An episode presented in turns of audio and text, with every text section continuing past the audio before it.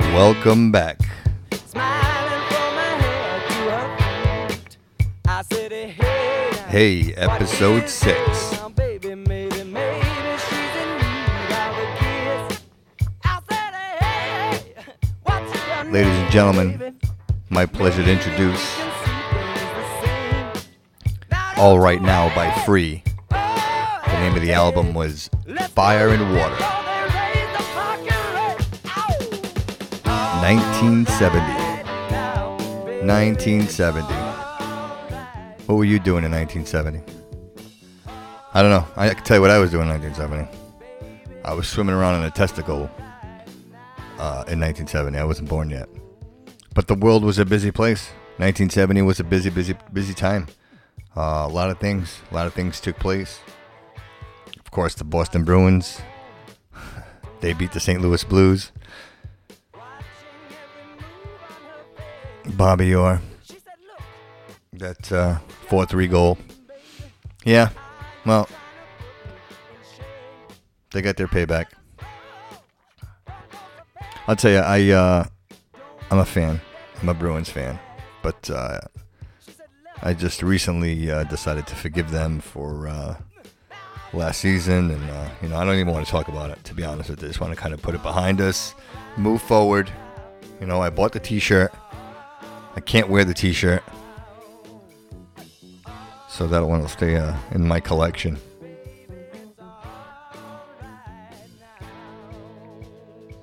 The um, the Saints beat the Lions, 1917 in 1970. Imagine that. The Detroit Lions in the in the Super Bowl. Funny. Well, really wasn't the Super Bowl then, because they had the National Football League. I, yeah, it was it was the NFL. It was the NFL. And the conference, American Football Conference, NFL, and so the major professional leagues. It was, yeah. Hey, congratulations to uh, the Saints. Oh, Louisiana folk.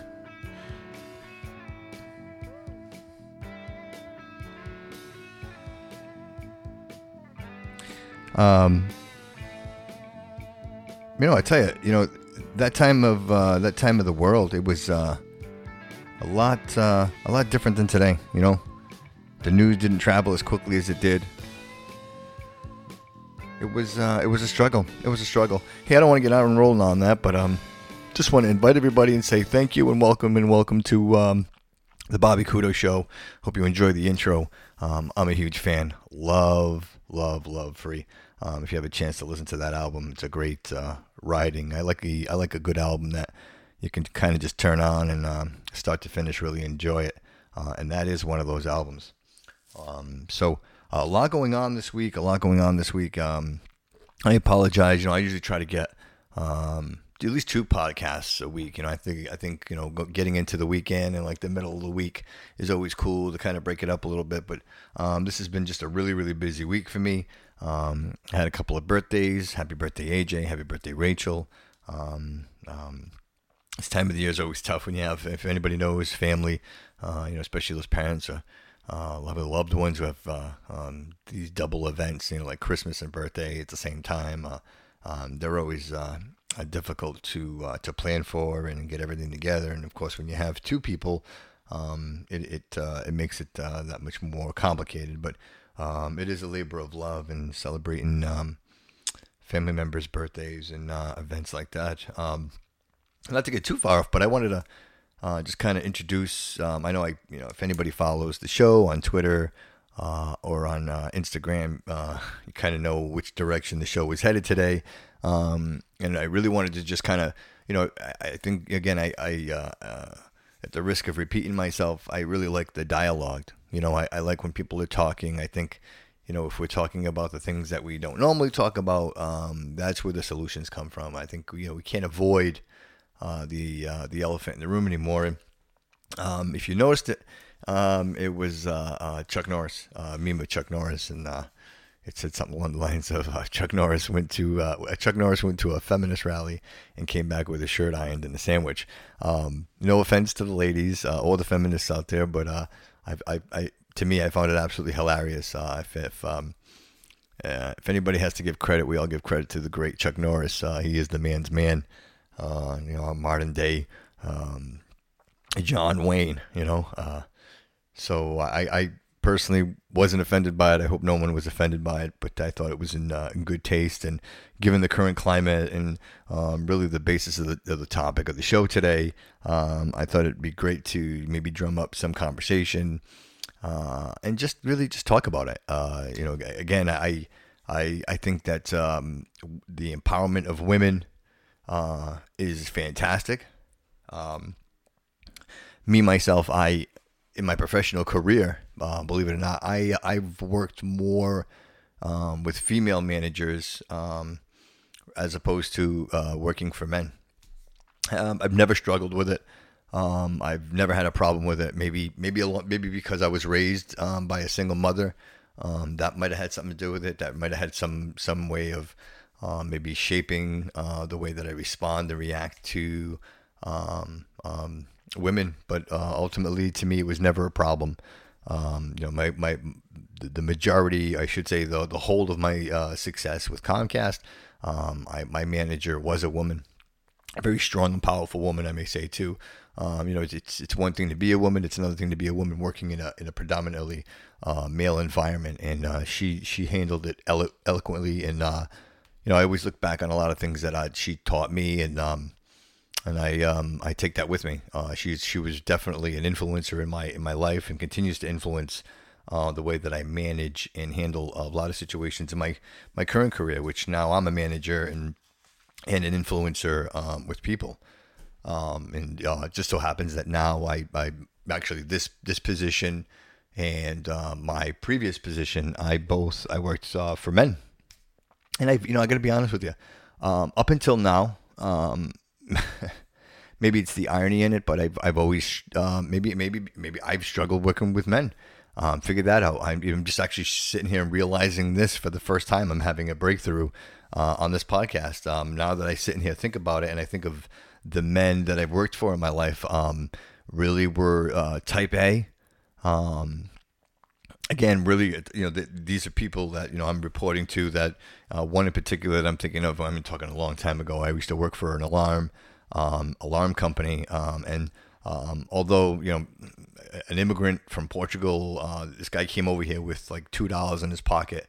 Um, you know, I give credit to what credit is due, and uh, somehow figured out um, I don't know how. I mean, because you know, you're looking. We're talking long enough ago that there was no, there was no Google. So um, this guy somehow did the research and figured out that the crime in Massachusetts was at at some level, and he figured out that is there a way to maybe um, market or sell some type of burglar alarm that doesn't require rewiring a house. Um, so really, I mean, this guy is. Um, when you think of the the thought that went into this and um, the the success that he built from it, um, it, it, it, it is it is absolutely clear um, because he he actually um, got this device uh, which looked like a. I mean, if you're Portuguese, you probably remember because he he literally got every Portuguese per, once one person Portuguese get person gets it, everybody wants it. Um, if you if you know anyone who's Portuguese or Portuguese parents, not so much now. This my generation, the second generation, but the first generation, um, they used to have like a living room dedicated to um, nothing. It was covered in plastic, like you couldn't go in there. You know what I mean? I remember going to family's house and they would have a living room that was like a shrine and was covered in, in like literally plastic. And you wonder where my OCD comes from, right? Like I, literally covered in plastic. So, um, um, you know, he he convinced them to buy this box, and what it was, it literally looked like imagine a speaker with a foam front on it, and what it had was it had a, a microphone built in, and what it would do is it would measure sound. So if I was going to go leave my house, if I was going to go away, what I would do is I'd hit the button on the back of it, which would turn it on, you know, and give me like a say like 10 seconds to leave the house. And what it would do is then it would listen for sound. And as simple as it is, if someone came into the house that, you know, again, you weren't expecting, they would have to go over and, you know, shut this, squawk box off that you've got, you know, stashed somewhere prior to this 10 second countdown. And, it, and and all it would do would make with some ridiculous loud noise. And you know back then it would work because everybody lived in multifamily houses. So um, there was always somebody around or somebody to hear this thing squawking. But long story short, somewhere so he he he sold a, a bazillion of these things, and then therefore created a, this company, uh, an alarm um, security company, kind of like ADT. Um, and he installed burglar alarms. He started with burglar alarms, and he and he invested more money, and then he got into doing like you know coded fire alarms, and um, from that he got into automation and door entry systems. And you know they're still in business today, and they're they're quite successful from what I understand. So hats off to him.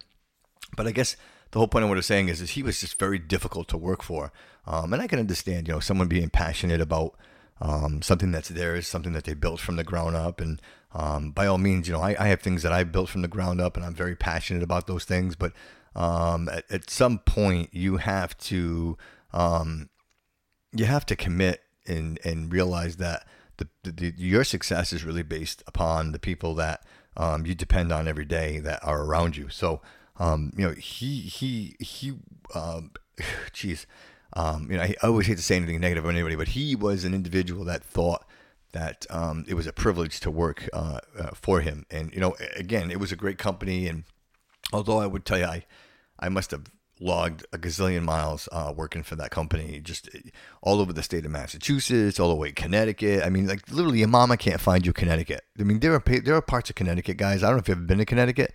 That they're like, it's it's you're talking like the mountains of, of like New York, the border in New York, and, and like Berkshires, like it's it's crazy, like wind it's ridiculous. But long story short, we're like you were doing this trip on a, on a daily basis, on an eight hour day, and his philosophy was is I'll pay you to drive to the job, but you're gonna drive home on your own time. Like that's how that's the that was the arrogance in this guy. Would never work today, um, just based on today's labor laws. But back then, like this is how arrogant this guy was, and he would pay us all salary, um, because we would knew he knew we were putting the time in. I mean, he knew um, there, there was just no way that you were going to be able to do the work that you're doing um, and, and, and, in an eight hour day. I mean, just driving to these places that were three, four hours away.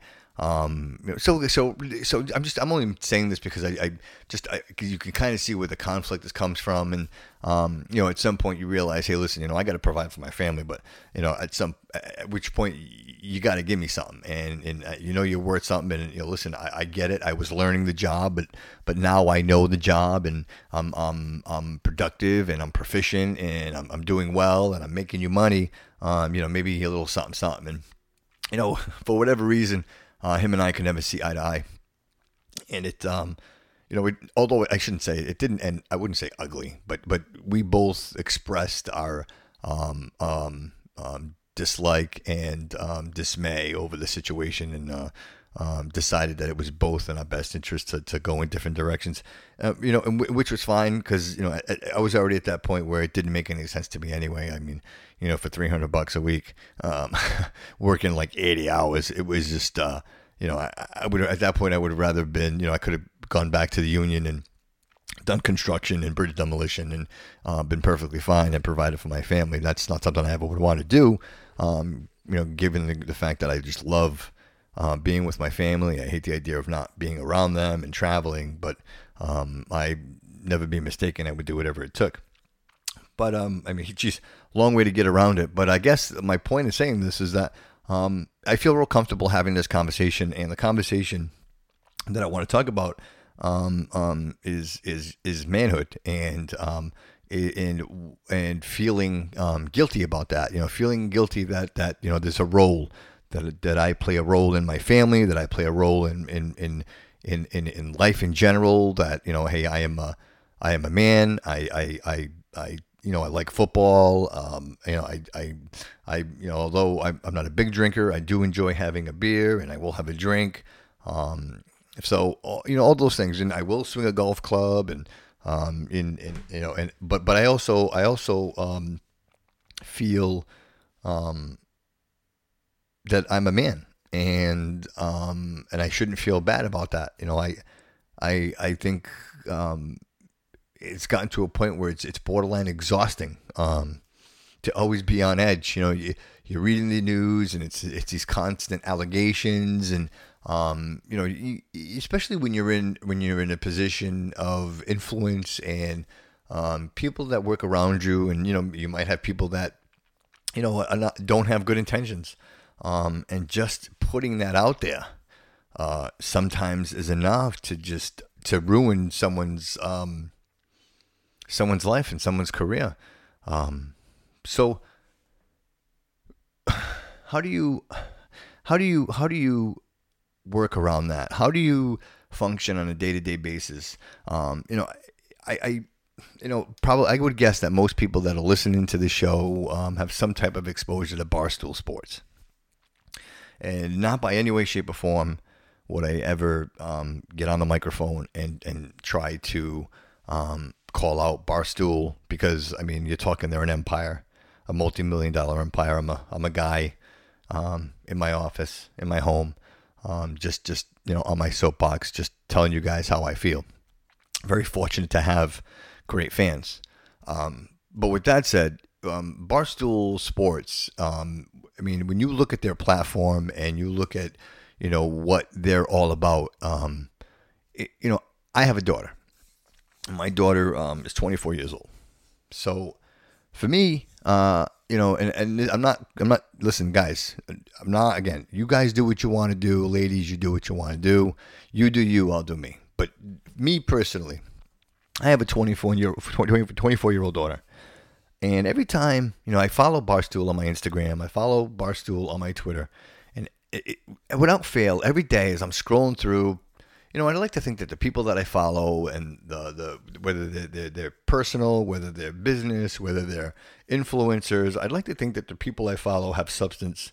Um, excuse me, in in what I'm doing in my life. Like at some look, if I'm going to spend the time to go through my Instagram, it's got to be valuable to me. Like I, I it's got to mean something to me. So I scroll through, and every single time I come across Barstool Sports, whether it's Barstool Sports, Barstool Chicago, it, it doesn't make a difference. It's these young women, completely shit faced, half naked, twerking, um, just completely out of control. I mean, look, I don't want to be, I don't want to be that guy. All right, I don't want to be that guy. I don't. I, I don't. I, don't want to call it out and be, you know. But you know what? You got to pick one, man. You you you, you got to draw a line in the sand. All right, like you can't you you can't say that you're not taking advantage of these people, but yet you you, got a tour, the blackout tour. It's the Barstool Blackout Tour. What does that mean? What does it mean, Barstool? Tell me, Dave Portnoy. Tell me. Explain to us, explain to your fans what the Blackout Tour is. And, and, and I'd love to hear what your explanation is. I'd love to hear you tell me that it's some some beneficial uh, event that, that's going to cure uh, glaucoma. You, you know what it is. You know exactly what it is. You, every time you eat a slice of pizza, you know what it is. You, know, you, you market to these kids. You, you, got them all. You got them all in, in one place, right? You pin them all against each other. It, it, and again, it, I, I struggle with these things, guys, because I don't want to sound, I don't want to be like, you know, feel like I'm bringing everybody down, but I, I don't like seeing it. You get these sororities, you know, and they show these, they got these sheets hanging from the, the porch of the sorority. You got to, you got to, your dick's got to be this big to ride. Like, really? Like that, that's our future? These are kids. These are 18 year old kids. Like my son just turned 18. He's a senior. Do I want my son around that? You know, and, and another thing, I go pick him up at school the other day. I go pick him up at school the other day, and I'm waiting in the parking lot, right? I'm waiting in the parking lot. He he plays soccer. So so so I'm waiting in the parking lot. I'm in my car, and I'm on my phone, and of course, you know, I'm working on the podcast, and I'm promoting the podcast. You know, I'm, I'm constantly working on that, and and the car on the side of me happens to be these these three young ladies, and I didn't even look over because you know what? I'm not even. I don't even want. It does, to me, I'm, at, I'm in a high school. I'm in a high school parking lot. It doesn't even. I, I know they're kids, and so I'm still working. And the vulgarity that came out of this girl's mouth, like I know adults. I know grown adults. I hang out with grown adults, and I never hear them talk that way. Like it just it, it, it was it just sounded ugly. It, it sounded dirty. To to hear a young lady just talking like that. Like with no apprehension. No apprehension at all. Just you know, and, and for that quick second, I'm, I'm holding the phone in my hand and I almost want, and I got my windows, my window's open. And the, the thing is, it's not all the way open, so you know it's open. So it's not like you're looking and you can't tell, but the window is halfway. I got it at a halfway. So you know the window's open. And you're talking like that. And it wasn't just her, it was all three of them. And they're laughing and giggling. And then she like neutral drops the car out of the parking lot. Like that's our future. That that's those are the kids that are gonna they're gonna drive us forward. That are that are gonna compete in this world market. No, you know, these are the same kids that are on these barstool blackout tours. Like I, I, you know, I, it frustrates me because you know why? Because I'll, I, I, and I write this stuff down because so, so, this way that I can talk to you guys about it. But but what we're all we're all concerned about, like the, the important things in the world, is um, um, what's her name? Um, uh, Felicity Huffman, right? Right, Felicity Huffman, she, sentenced to 14 days in jail because of the college administration scandal, right? So she admitted to paying $15,000 to a charity controlled by William Rick Singer um, a, the consultant who masterminded the scandal, Singer had um, previously arranged it so that, that that when Huffman's oldest daughter took the SAT, uh, one of his associates secretly corrected the wrong answers, raising uh, her test scores to 1420. According to the notes taken by Huffman, uh, including in a court document, it would have cost $75,000 to guarantee a perfect score of 1600. So, but but guys, what's important here is let's not lose sight. What's important is we're going to put this woman in jail for 14 days. All right, we're we're going to let barstool sports go to our colleges and pollute our kids, right? Get them all boozed up, right? And whatever else, but that's okay. But we're going to put Felicity Huffman in jail for 14 days because she she tried to do she tried to do whatever she could to get her kid a chance in college. Is it the right thing to do? No, I'm, I'm not condoning it. I'm not condoning it. I would never condone it. It's wrong. I agree. It's wrong. It's bullshit. It's not fair to my kid. It's not fair to your kid. I get that. Does it warrant going to jail for 14 days? No. No. What, why don't you make her pay? Why, why doesn't she pay like for a charity? Hey, you know what? You know what we're going to do? We're going to make you uh, pay for a scholarship. You're going to pay for a scholarship. You're going to you're going to give another kid an opportunity to go to school. How about that? Is that clever? No, instead we're going to put her they're going to they're going to put her in jail for 14 days and and the statement from the prosecution was her home has uh um an endless pool and, and, and it's luxurious. Yeah, she's she's a millionaire.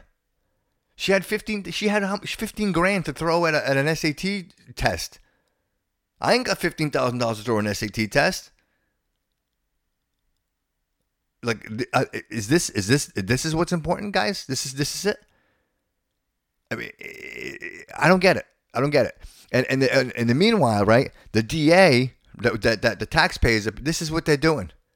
This is what they're doing. You can't even go through dorchester. If you drive through dorchester guys if anybody listen my fans everybody out there i love you i love you with all my heart don't drive through dorchester or roxbury stay away and i apologize I, I, I, I uh, Dorchester. I'm sorry, Dorchester and Roxbury. I apologize, but but it, it's like the wild wild west over there. Every day on the news, somebody's getting shot.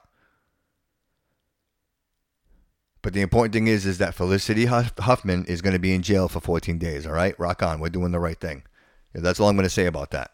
Um, you know, so so so so so so back to um, back to what I was saying um, about about you know manhood and you know what that means and and, and, and how you end up in these situations and, and, and barstool and, and how that all kind of just feeds this this uh, narrative. I, I, I don't I don't I don't really I don't truly understand where where it makes sense I, I don't know where to look. I don't know where not to look. I don't know what to say. I don't know what not to say. I, I forgive me for I, you know what I, I realize it now. My my Asian friends, um, you know, we were having a conversation, and I and I didn't know whether to say Oriental or Asian. And, and I'm not, and that's not, I'm not. I swear to you, and that's not being racist. I just didn't know what the proper term was. What is it today? I, I'm I'm I'm a white male. I'm a Caucasian white male. I, I don't know what's right. I don't know what I can say. I don't know what to say. I try to caution myself, and the worst part is, guys, I feel like I'm filtering myself, and I don't want to do that. I consider myself to be a beautiful person, and I look at everyone around me the same way. but I find myself filtering what I'm saying. I find myself filtering what I'm doing because I I'm afraid that someone may misinterpret or take it the wrong way. Perfect example. Perfect example. I'm at work the other day. You know, I have an older coworker. You know, an older woman, probably close to retiring or should have retired already. She walked by me. She's a woman that's probably had a lot of tragedy in her life. I know for certain that she lost someone very near and dear to her to cancer. I know her that well. She walked by me the other day. Um, you know, we work in a in a in a in a in a warehouse type environment, so it jeans and a t-shirt are pretty much the attire. Nothing special. And she walked by me. and She had a purple shirt on. Reached a regular purple t-shirt that was probably two sizes too big for her. And I said, "Hey," and I said her name. And she turned around and I said, "Purple's your color." And I gave her a big smile. And she smiled back at me. When's the last time that someone gave that woman a compliment of any kind? But there was a there was a, there was a split second, guys. I'll be honest with you. It, although it was a very it was a very nice and kind moment. Um, it, it, there was a split second there in my mind that I thought to myself, "Geez, I would hope that she would never mis misconstrued what I misconstrued what I what I what I meant by that." I mean, it was really just a lighthearted compliment. But that that's filter. That's filter. That me thinking that or having that thought is filter. And, which is why we're talking about it today. Is why I'm here talking about it today. I don't want to be in that space anymore. You can't have Barstool Sports doing what they're doing. I mean, it's like girls gone wild. The difference is, is he did it with social media. You know, David Portnoy pretends like he's he he revolutionized, you know, the way that that that this media is. Oh, he did it himself and blah blah. You know, I'm not a hater. I, I'm not a hater. I, I you know, Barstool, Viva the Sport. Yeah, I get it. Uh, you know, the, the, guy is smart. He sold the business. He did what he had to do. He left. Like I don't even know how he claims to be this whole Boston. You're not even Boston anymore. You're in New York. But but I'm not a hater. But my problem is, is I have a problem when people take advantage of other people to get success. And then you turn around and you, and you paint it like it's something else and don't tell it what it really is. What it really is, man, is you're taking advantage of people. You're taking advantage of young kids. You know what I mean? You talk about, you know, Saturdays for the boys, Saturdays for the boys. Really? But then it's not about Saturday for the boys. It's all you're showing is is, is, these kids completely shit faced, right? And and, and what, what what what are we what are we showing? What are we showing? That we're running each other over with golf carts? Hey man, I'm I, am i am a lighthearted guy. I laugh, but the problem is, is you're promoting this alcohol and these these young ladies, and they're being taken advantage of, and you're making money on it. So somebody tell me what, what's okay? Is it okay? Is it not okay? I, I, I don't I don't want to be caught in the middle of it. So I'll just continue to do what I'm doing. Uh, I'll, I'll, continue to be. You know, it's funny. I, I on the social media. I you know I, am on Twitter and and you know I'm part of the um, um, Drama City Productions, and it's it's a great great group, and, and I we go back and forth, and we talk about. It's a great group because we get to talk about certain topics that we probably you and I would I would never talk about. You know, it's really nice to have a group of people that you can kind of bounce stuff off of and um, get an opinion, and it's a true high opinion, and you know no one's gonna think any different of you. And and we were talking about this, and, and and you know manhood, and what does it mean, and does it mean that you know in the middle of the night, you know when there's a noise in your house, that you're the one that gets out of bed, and you're the one that runs down the stairs, and you're the one that you know uh. You know, you get your gun or you, whatever it is, your, your stick, your bat, whatever it may be that you have, whatever your weapon is. You're the one that gets out of bed. Does that entitle you to have manhood? Is that what manhood is? Is that the definition of manhood? Is the definition of manhood mean when the boat's sinking, when the boat's going down, that that you that women and children go first and you don't go? Is that is that manhood?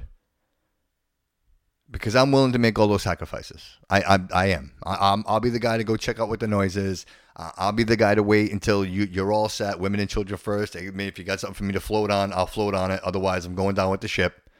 I'm willing to do all those things. But by the same token, you, you, got to pick. It can't be, hey, listen, we don't need we don't need you, but but but, but we need you when when we need you to step on a spider. It- you, you got you got to pick. You got to choose. I, I you know I, I try not to get frustrated with these things, but I do because you know I think um, when you look around you and, and you see the generations and you see the the, the young the young men that are that are up and coming in the world and you know that are influential and, and shaping the minds of these of these kids and giving them some type of direction and what is that direction? I spend more time telling my kid what not to do as opposed to telling them what it's okay to do. You know, and, and, and AJ's a good boy. I mean, I say boy, he's a, he's a man now, but he, he's a good person. He, he wishes no ill harm or does anything to anyone. Never once has the school ever called or, or anyone ever called my house to tell me that my, my son was eh, behaving inappropriately or said anything that was inappropriate. Like he's always been smart enough. But it's also been the fact that his mother and I have have been, have have just implanted this this these safeties in him to just be careful. But at some point, are you are you are you degrading the quality of a human being without we're not letting them just be who they are? But hey, listen, you can do this, but sh- watch, be careful, be here, and and be careful. Don't say this, and oh, you know, if you're around these people, don't say this, and it's exhausting. But you know what? And I, I and every single one of you out there who who who you know what? You know what? It doesn't even matter. I'm going to throw it out there for everybody. I don't care if you're white. I don't care if you're black. I don't care if you're asian. I don't care if you're from pakistan. I don't care if you it doesn't matter what you are. One of you if you have children you have spoken to your kids about who they are and where they're from and what to be cautious about and what not to say and what to say. You've had that conversation with your kids. If you are a good parent, at some point, I- I would say, you know what? Maybe maybe that percentage is higher for white and black folk, right? Because it's it's America and there's a lot of us here. But I know I've had that conversation with my kid. And, and, and that conversation was always to be respectful, regardless of what they are. But always be cautious of what you say. Because you can't take it back. We live in a world today you cannot take it back. When you say it, it is said, it is done. They'll play it over and over and over again. They'll make you the example. And and and this and this is what we're telling our kids. So so does that mean that my kids are filter? My kids are like on guard? Be careful. Don't don't do this. Don't say that. You know, I, I guess the mantra is always never say no, right? Always say yes, and your life will be fulfilled, and, and, and you'll live an amazing life. Like that's the that's the mantra. But in reality, is that the case? Can you always say yes? I mean, I, I'd like to think we could. you know, I, I get frustrated. I do. I get frustrated. It, it I it, it, exhausts me. Um, and and the thing, the problem is, is you know, I can sit here and talk about it. We can talk about it. I can bring you on the show. We can all talk about it. But ultimately, guys, what's the answer to that? I, I don't even know that we have one. I, I just think that society itself, and you know, listen, I am not a conspiracy guy. What I am is, uh, uh, I like I like statistics, and I like sports. So you know, I kind of tend to look at things that way. And you know, I always find that in sports, the the, the way to win and the way to success is literally just to chisel away. Like you know, you, you think of the New England Patriots, and you look at uh, uh, uh, like Bill Belichick, right? The guy looks at every team and he figures out what every single weakness is. Like he figures it out. Like he knows what are the weaknesses. How can we beat them? You know, how do we make them weaker? And they figure that out week to week, and they win, and they win, and they win, and they win. You know, with the exception of injuries, they can just continue to keep winning. You know, guys, the government of the United States is so good at what they do. You have to think about the brightest and most brilliant minds work in the government. If you think of psychologists and uh, social enthusiasts and all, all of these things, all of these these these these these amazing influential jobs that are out there, that all like the A pluses, you know, the A pluses like the Jay Z's are all at that government level, right? They, they, they and they work for the government and they collect this data and they figure it out. And and and, and the plan is simple. They can't beat us all. You know, I I keep bringing this up and and, and it's funny because I am I'm not like this this this Area 51 thing. Like I'm not like a like an alien like buff kind of guy, but uh, the I, the concept of what they're doing to me is um, very interesting, and it's the concept of they can't beat us all. Like we together, right? This is the perfect example, everybody. Just take a second and look at it. This Area 51 thing, everyone together. So if there's 20,000 people, 30,000 people, 40,000 people that all come together and they all storm Area 51, what are they going to do? I mean, seriously, like, this is a serious question. What are they going to do? They can't do anything. You can't, you can't shoot 40,000 people. Like, how do you hold those? How do you hold them back? You just got to hope that, you know what, you got everything inside and underground and it won't even matter. That That's really what you're hoping for. Because at that point, if they can't get in, they can't get in, right? It's just an empty building or it's a lockdown building and nobody can get in. They've had enough time where they could actually put locks and keys in and nobody would be able to get in the place. But the concept is is is right in front of us. And that is, look, I, I challenge everyone, regardless of what ra- race, color, creed, what religion, I, I challenge you guys. Like, let's do this together. Let's not make it a white thing or a black thing. Let's not make it a, a an Asian thing or a Native American thing. You know, Mexican thing. It, it, let's make it a we thing. Let's, let's we're all in this together and, and, and, even like male and female, like to the point, guys, to the point that they're dividing us by sexuality and sexual preference. The the the, the, the gays, the lesbians, the the trans, the tries. Like it, it's segregating every single one of it and giving categories. And, and what they'll do is they release all this information based on you know what what group needs the what group needs the more influence. We need to we need some more trans uh, uh, influence. So so let's let's let's drop this news and let's create this drama. You know we won't we won't allow a bathroom in in Idaho right? And then all of a sudden Idaho's on the uh, is, is in the news about a bathroom. And then we're all divided over it and then we're actually talking about well do you care if if if, if, if, if you know what if I'm in the bathroom going to the bathroom maybe it's different for you guys. Um, but I was recently at a concert, uh, and the women were coming in the men's room. Like it, it, they didn't want to wait, so they were coming in the men's room. I was I was peeing in the urinal. The women were coming in the bathroom and using the stall. Is that any different? I wasn't offended by it. I had myself tucked into my my my, my urinal. I was good. It, it didn't matter to me. It matters to you. Go with your kid to the bathroom. Don't let your kid go by itself. That's it. Simple. Watch your kid. Don't let your kid go into the bathroom alone. If you're that uncomfortable with it, just just just you need separate bathrooms. Just pick one. It, does it really matter? You go in the stall, you do your thing, you do your business. I don't want to watch you poop. You don't want to watch me poop. Get past it.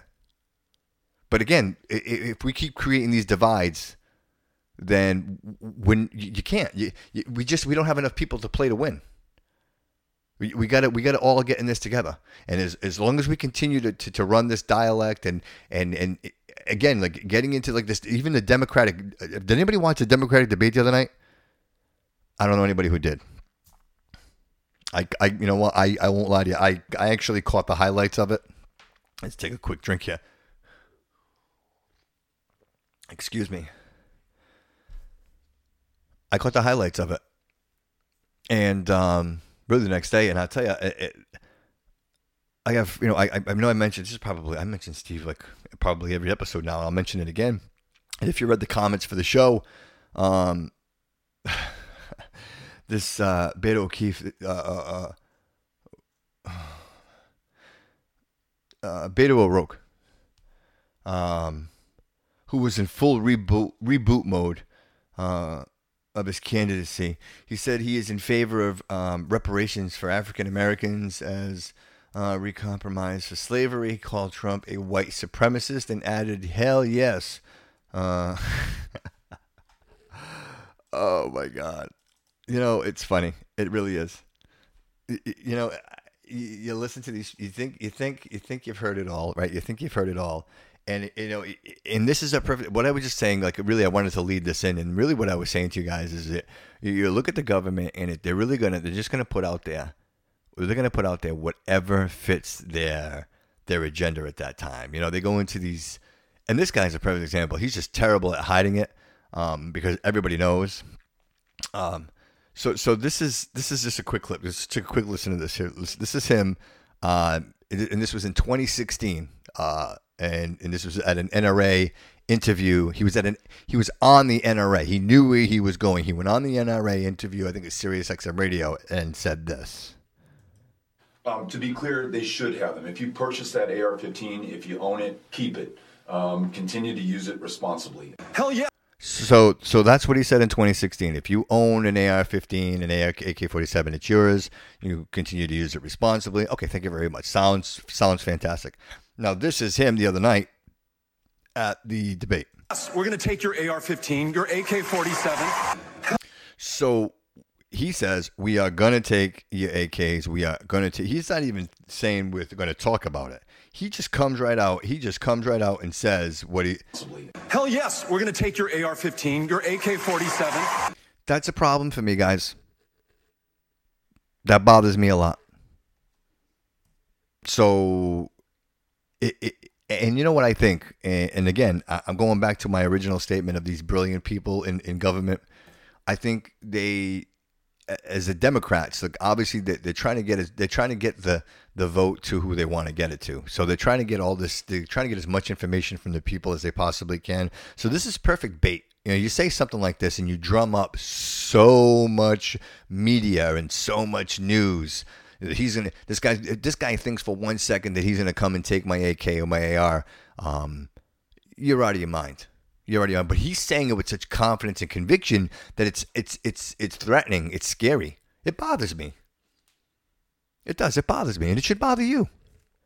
It should bother you. Anybody coming about taking anything, what it, I don't care if it's about a washing machine. Anybody who's talking about coming and taking something away from you, that that, that that's that's scary.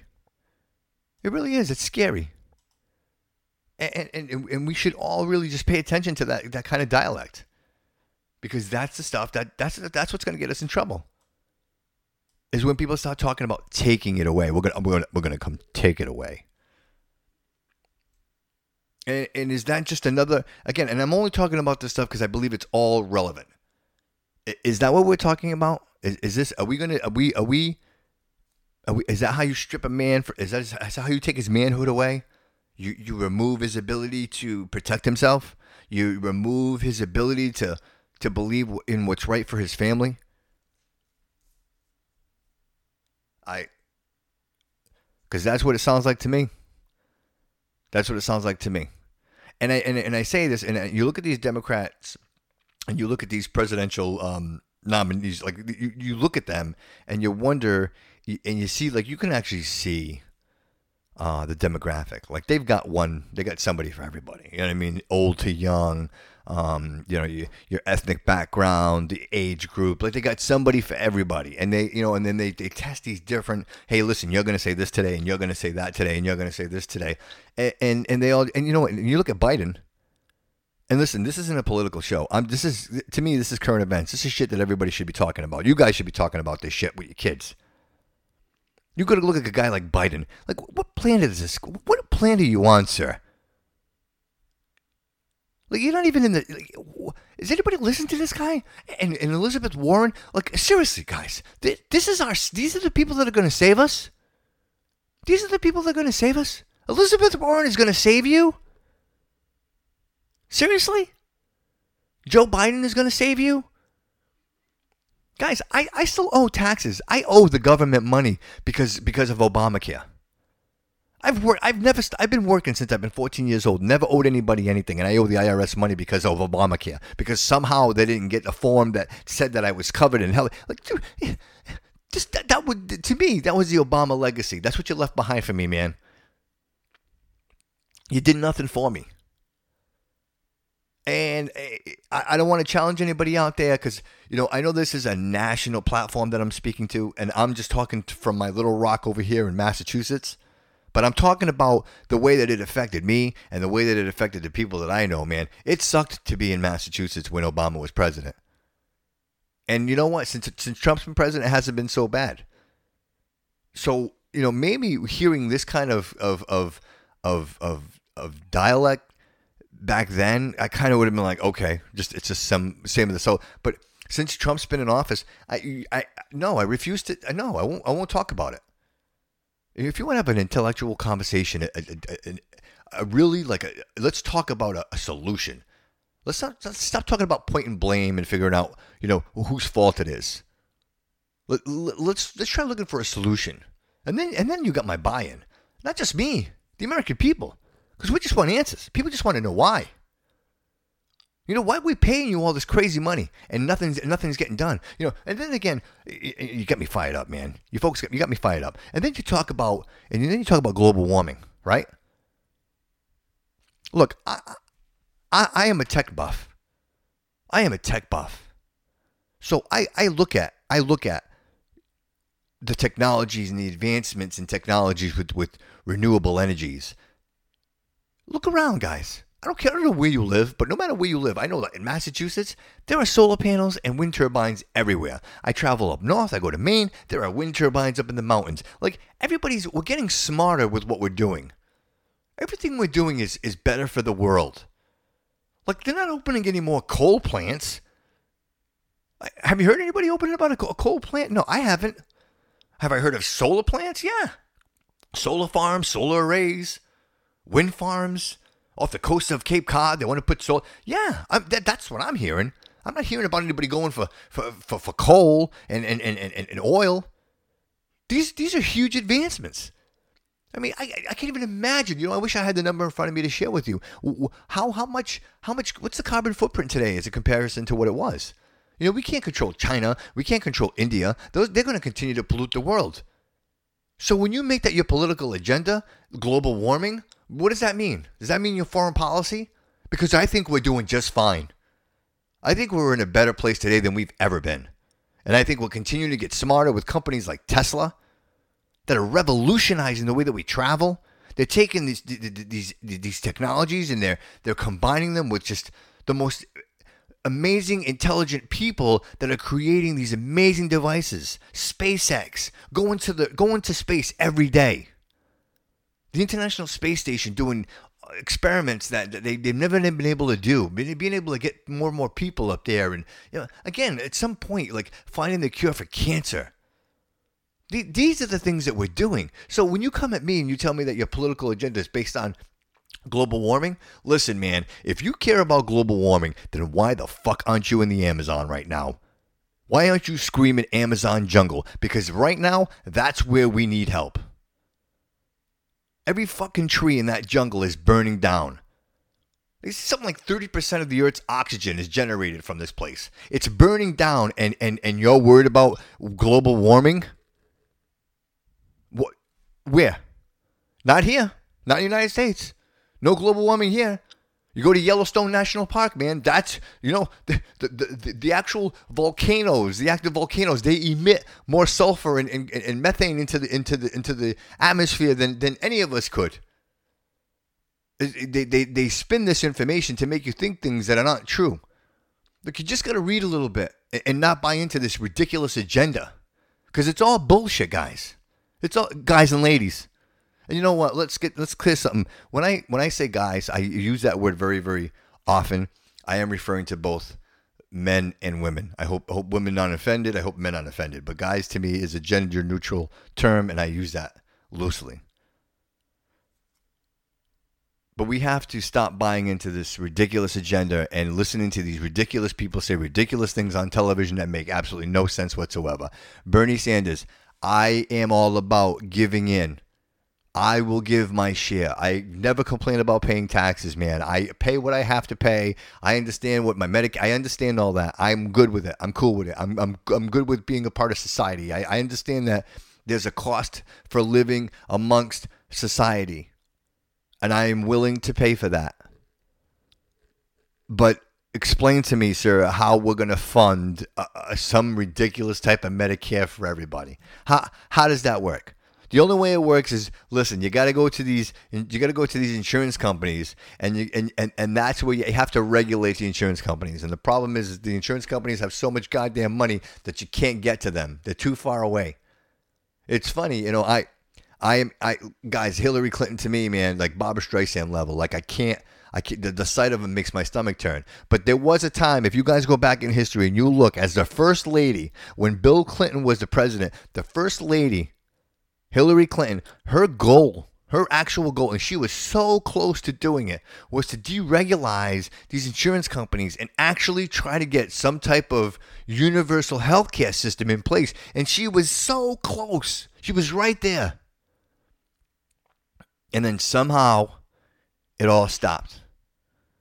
And, and and and you know what? And I think for her, that was the moment where there was no turning back in the life of corruption and just taking the money and running. That's when it all happened because she turned her back on the American people and she started working. I think it might have been in Harvard Health. I, I, you know what? I don't want to talk out of terms because I, I, don't want to get myself in trouble. But I'm almost sure, and it, it, especially when you're talking about Hillary Clinton, because I, I, could show up dead tomorrow. So if if I do, guys, you know, you heard it here. Somebody spread the word. Um, but she she she from that point on, it was that was it. That was the end. And there was never any talk about health care and universal health care and getting everybody health care. So it kind of just it ended there. And that was the end of it. And there was really no advocates. You know, other than Al Gore coming on and he, he wanted to save the, the planet and global warming and we're all going to die in 10, 12 years, I think he said. 12 years, we're all going to die. The world's going to cease to exist. There ain't going to be no polar bears. And they, they just announced that the polar bears are off the endangered species list. Uh, it's, it's like the sharks in Cape Cod. Right, you can't even go. If you live, if you guys, uh, if anybody, if you, I don't know about Massachusetts, Cape Cod is like the exclusive getaway. If you live in Massachusetts, travel with the Bourne Bridge or the, or the Hyannis and go to a paradise by the ocean. Well, that paradise by the ocean uh, uh, has has an unwanted guest, the great white shark and a shitload of seals. So these people that have, spent millions and millions of dollars to buy these properties along the shoreline on the on the Cape Cod coast, and you know, and, and, and I'm not saying this uh, in any way, shape, or form uh, uh, demoralizing to, to anyone who's been attacked or, or or bitten by a shark. But I'm to be honest with you, it, the irony in this is, okay, guys, I don't kill flies. I don't kill flies. I don't kill spiders. I don't do any of that. If I if, the other day I, I found a spider, the thing was the size of a softball. I actually captured it and I released it back into the woods. I believe that everything has a purpose. I do. I believe that everything on the planet has a purpose and there's a reason for it. If there's a spider that big, I'm guessing there's a bug out there just as big that that that, that could probably hurt me and that spider probably eat it. So I I get it. I get it. The circle of life. I'm all about it. But you know, at one point, killing chunks was okay you could get in your boat and you'd be out fishing for bluefish or you could stripers or whatever it is, and you'd catch a shark, and 99.9% of the time you'd stab the thing in the head and you throw it back in the water. And I'm not speaking from personal experience. I'm, I'm, I have a lot of friends that fish. I have a lot of people that you know are in the, the merchant marines, people that, are, that work in the industry, and and it's almost in the sense of idea of I'm going to get it before he gets me. So for years and years and years, like oh, and, and in shark fishing, I mean, it, it was literally a sport you were killing and taking out like you had an impact on the species you know? And never would i ever agree to you know take out any species or or, or, or bring a species to the, the, the brink of extinction but i would like to use uh, the analogy or the comparison uh, i should say with um, deer. So uh, an island like martha's vineyard it's it's completely isolated. It's um, landlocked. There's no other, other than a ferry or a boat. You can't you can't get from now. Although deer, I'm not sure if you guys knew this, but deer are really good swimmers. And I've personally seen this firsthand. I've personally seen deer swimming in the bay from from you know the coast of Mass, like Westport, Massachusetts, New Bedford, Massachusetts, Fairhaven, like that coast, and these things paddle all the way over to Martha's Vineyard. So much so that they have an epidemic. They have so many deer on the island that every year what they do is they have an open season, and they and you can go there, and it's literally when I say shooting fish in a barrel, it's literally shooting fish in a barrel. There are thousands of them. It's almost an infestation and they have to do something with them because they just they continue to, to to multiply and populate. They eat everything, they shit everywhere. Like it just you can't drive down the road. It's such a okay. So with that said, you know maybe a little population control with the sharks isn't a bad idea. Or the seals. How about that? Like I think the sharks are coming for the seals. Like they're hungry, they want to eat seals. They're not coming out because they like the Cape Cod coast. They're coming because the food is there. So if you remove their food supply, then maybe they won't come around anymore, right? Like, uh, I know I'm making it sound simple, but I mean, eh, there's got to be a balance. Look, we have every right to be here too. Like I'm, you know, again, like I'm sick and tired of, of saying, oh well, you know, no, man, we, we, we here we are, we, we made it. We, we we're, we're intelligent enough and we're smart enough and and and and, and we're we're emotional enough that we want to enjoy the beauty of of of of the coastline and the country. So if you have, a, a, you know, if you live in in Maine and there are bears that are coming and attacking you constantly, you, you know, hey, you, you do something about the bears. You, you minimize the, the, the dangers there. Like, there's got to be a solution. You, you got to find a way to um to to minimize that. To I don't know to to get something back. Uh, why would you go to the Cape now? You can't go in the water.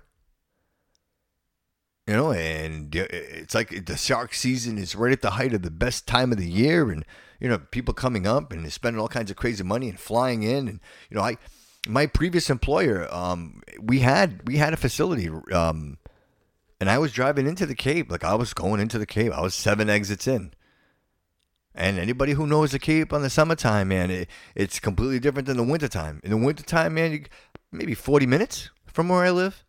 You know, in the summertime, you're talking four hours. I mean, that's a big difference.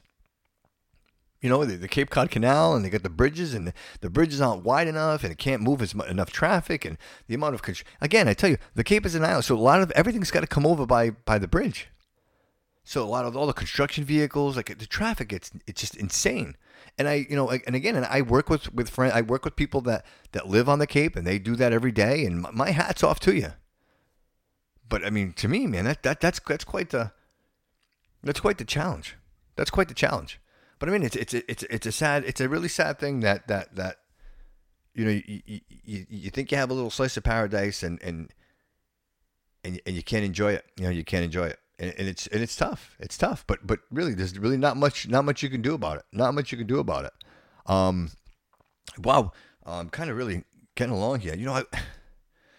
I, I, really want to talk about. Um, I know that last episode I talked about uh, uh, Jasiel Correia, the mayor of Fall River, and I and I I do want to talk about that. But before I get to that, you guys, the UAW votes uh, for nationwide strike to begin before midnight Sunday. So the United American Workers, yeah, the union. Some of the major sticking points include the cost of health insurance and pay raises demanded by workers. GM made $8.1 billion in profits last year. GM has announced closing four factories, and the union uh, has been fighting those uh, decisions. GM says the average employee makes around $90,000 a year. $90,000 a year. And these, and these people are going to go on strike. So just to give you a little reminder, guys, we remember that GM is the they're the ones that took the government the, the government money to stay Obama money to stay to stay afloat to continue to operate. They, they actually um, they they stopped their um, their Pontiac line. They no longer make the Pontiac, but they, they kept all the other ones. Uh, I think I think um, Saturn was the other one that they stopped making, uh, but they continued on. And I guess whatever they're doing, they're doing because they made $8.1 billion in profits last year. That's a lot of money. Um, and so, again, the, the average employee making $90,000 a year. Um, you know what, guys? Maybe I shouldn't say this out loud. That's more than I make. That's more than I make. I, I am a manager. I am a manager. I, I manage people. I am responsible for people. I'm responsible for um, a lot of things uh, life saving apparatus, um, environmental, like you name it, I'm responsible for that. And I make less than that a year. These people work in a factory and, and watch a, a robot stick a screw in the side of a car, and they're going to go on strike again. You know, I, I, I, I'll play both sides. Yeah, I'll play both sides. Fine, fine. You know, GM made $8.1 billion last year. You know what, GM? Maybe you should be investing in renewable energy and in electric cars. Yeah? Oh, they are. As a matter of fact, they are.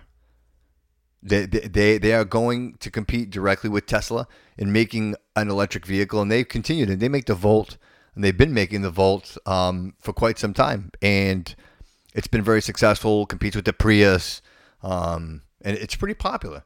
Am I am I a GM fan? No. I did I ever forgive them for um no, I didn't. You know, so I mean it's the reason why I bought a Ford. Otherwise I probably would have bought a Chevrolet. But again, like you know, you're making ninety thousand dollars a year. really? What do you? What? You're in a union, so so you know your work conditions are decent, right? Because if they're not, you go into your shops do it. Like I'll tell you what, man. Out of everybody I know, I listen. I will speak freely when I say this. Like even the guys I work with over at Comcast, that that that's a good paying job. If you work at Comcast and, and, and you put in your time and you and, and you work at it, you, you you can make some good money. You do. You can. You can. You can make some good money there. But but none of those guys are making ninety ninety thousand dollars a year, and these guys are humping ladders through the snow, through the rain, like climbing up to roofs. Like these guys are doing that type of work. And and with maybe if you with a lot of overtime, maybe you can get close to ninety. So I struggle with that. I do. I struggle with that. You know. And again, I and I and I, I know and I caution myself because it says here the average. I get it's an average, and those averages change. Of course, G- GM is a is a national company, uh, a worldwide company, I should say, and and I would imagine that that that rate um, varies from state to state. But if you're talking ninety grand a year, man, where do I get a job? Sign me up, man. I'll go work for GM. Huh? I'll go work for GM. Why not? I'd do it. But, eh, you can you you can you, you can try to make sense of this stuff, but you don't, and you wonder if the union has the, the people's best interest in mind anyway. You know what I mean? You know, because again, and I, and I always struggle with, you know, even I had a lot of experience with the union, actually a couple of years of it, and uh, I always struggle with the idea of the way the union charges its rates. Mm. They, you know, I, I don't think it should be a percentage of someone's salary. I think it should just be a flat rate number, and then you can work off that. Because you know, if you make it a percentage, then I think you end up with that that kind of commission based kind of philosophy. So the more the, the more you make, the more I make. I don't like that.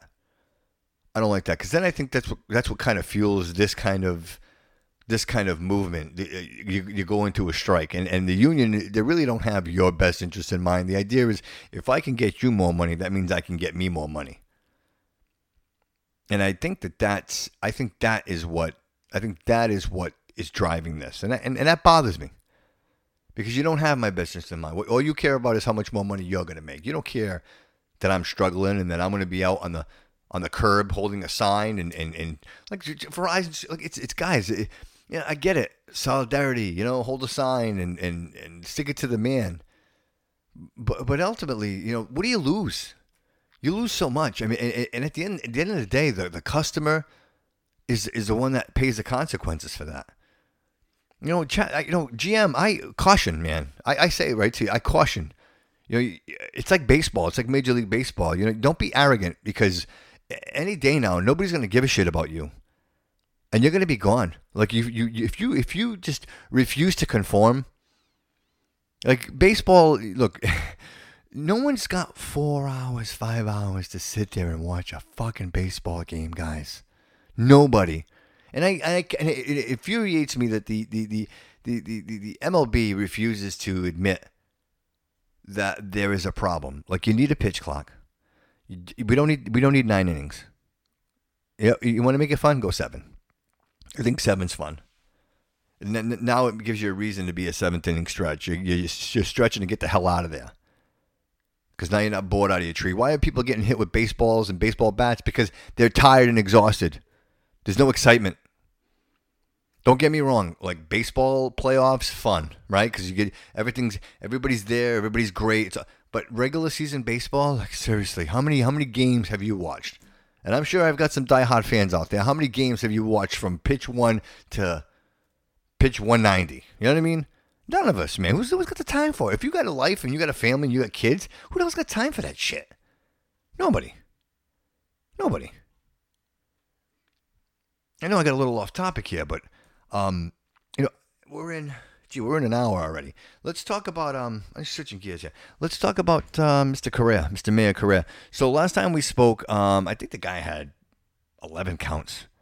Um, but since then it they've increased and you know, obviously back and forth, back and forth. Now we're going on a couple of weeks with this now, but as of Friday the thirteenth, um This guy, I love this guy. It's like it's like the Correia show. It's like the the Mayor Correia show. So he um he uh see, I just want to get this right. I want to make sure I read this to you guys right. Uh Jasiel Correia says he has no plans to step down and despite a vote uh by the city council to resign, um of course I'll be here. Of course I'll be here. Correia said Friday night. I'll be here on Monday. I'll be here if I needed to be on the weekend. I'm still doing my duties as the mayor for the city of Fall River. The 27 year old is facing dozens of charges. Just last week, Correia was indicted for allegedly accepting kickbacks upwards of $600,000 from marijuana companies hoping to do business in Fall River. Correia uh, had up until 5 p.m. Friday to turn in his keys to City Hall, uh, but that deadline passed. Uh, you know, listen, I'm all about like two sides to the story, right? You got to hear this guy. You got to hear this. I want you to, I want you to, I want you to hear this. You got to hear it. This is his side of the story. Um, the city council president said today he is going to be taking over the mayoral responsibilities. What do you think about this whole thing? He says he's going to take this to court if you don't hand over the keys. Yeah, he's going to continue to waste taxpayer dollars and uh, take it to court. Once again, uh, Waste tax. He said waste taxpayer dollars. Uh, he even said, I mean, he complimented all of city government for continuing to run all week. Uh, all of our department heads, I think he said something to the effect, showed up. so because the mayor's a douchebag, the mayor's a douchebag. You're a douchebag, right? You, you, you, you Does that mean nobody shows up for work and loses their job? Really? Really? to work, including the mayor of the city. I showed up every day this week to work. As many of you are aware, most of your outlets have been here all week and uh, signed city business, send city business to the, ch- uh, the chamber of the council, uh, loan orders, all kinds of stuff. And I think Mr. Ponte is getting into really dangerous territory and putting the city in a dangerous position when it Putting the city in a dangerous position. He he's putting the city in a dangerous position. That's what he's saying. That the city councilman is putting the city in a. This is what he's saying. it comes to bonding, for example. So bond counsel. um, will get really weary if uh, there's a there's there's a, an unknown uh, who the mayor is. I certainly know who the mayor is, and I think the the city uh, We know, uh, Mr. Correia. We know who the mayor uh, shouldn't be.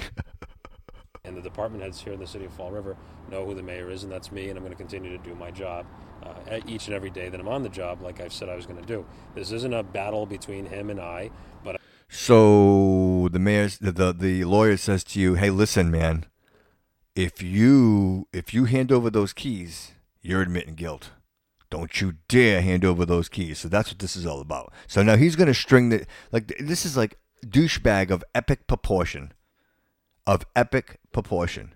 It really is. Like I, I, you have to like just try and even even make sense of this stuff. You know what I mean? Try try to make sense of it. It doesn't. It doesn't. He will continue to do this. He'll continue to do whatever it is he thinks he's of the doing. council, um, loan orders, all kinds of stuff. And I think Mr. Ponte is getting into really dangerous territory and putting the city in a dangerous position when it comes to bonding, for example. So bond counsel um, will get really weary if uh, there's a there's there's a, an unknown uh, who the mayor is. I certainly know who the mayor is, and I think the the city uh, and the department heads here in the city of Fall River know who the mayor is, and that's me. And I'm going to continue to do my job uh, each and every day that I'm on the job, like I've said I was going to do. This isn't a battle between him and I, but I think it's uh, certainly suspect that the city council he said sus. He said suspect. Did did you hear that? He said suspect. He actually said suspect. president Now, keep in mind we have a preliminary election on Tuesday. Uh, there is only a preliminary preliminary election for the mayor's office. There is not a preliminary election for the council nor the um, nor the school committee. Uh, so again, it shows the uh, the lengths that this city council and the city council president are willing to go uh, to To do what? To get a fucking criminal out of the office? To get someone who is laundering money? Who is extorting people? Who told his chief of staff, you better give me half your salary or you don't have a job here anymore? Distract the public to want to Distract the uh, public. have the public believe that Jasiel Correia is not the mayor heading into a Tuesday primary. I mean, that just to me, He's talking he's talking about himself in the third party. it just sounds very, very shady, very uh, suspicious that he would Shady. He said shady.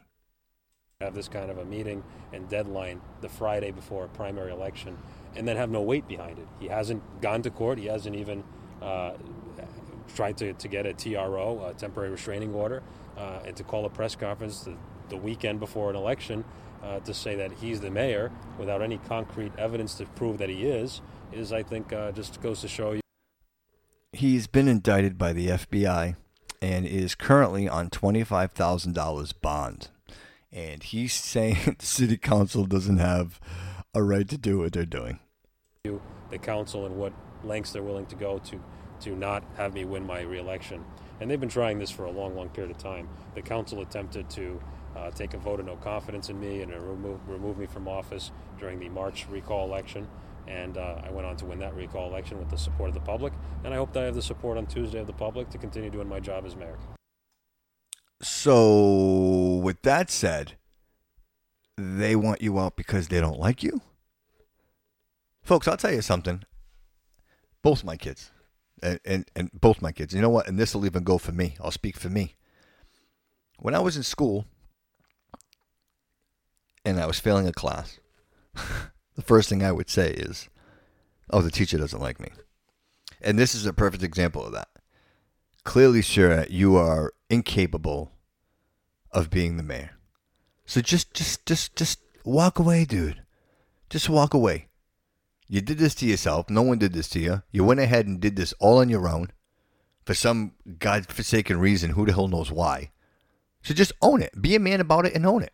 Don't don't pretend like it doesn't happen, and don't start creating a situation now where you, you, you're questioning the city council and what their motives are. Listen, if you were a good mayor and you were doing the right thing and doing the right job, then why the hell would they want to get you out?